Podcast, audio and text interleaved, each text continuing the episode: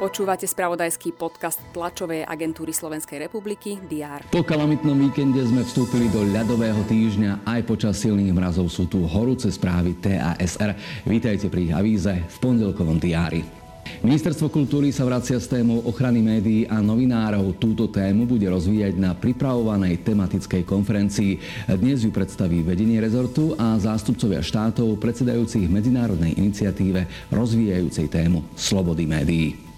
Košický samozprávny kraj a Krajská organizácia cestovného ruchu v pondelok predstavia nový zážitkový projekt Umenie na mieste X, ktorý spája umenie a 5 jedinečných lokalít Košického kraja. Rovnako tak zbilancujú najlepšie momenty v destinačnom manažmente za ostatnú dekádu a predstavia nové logo organizácie rozvíjajúcej turizmus v kraji. Počas pondelka môžete sledovať aj správy, ktoré sa týkajú 65. ročníka odovzdávania hudobných cien Grammy. Najviac ošiek v noci na dnes získala rekordérka v počte nominácií na túto cenu, speváčka Beyoncé. Americká hudobná akadémia v tomto roku rozšírila počet kategórií ankety. Jeden z malých gramofónov patril napríklad autorom pesničky najlepšie bojujúcej za spoločenské zmeny.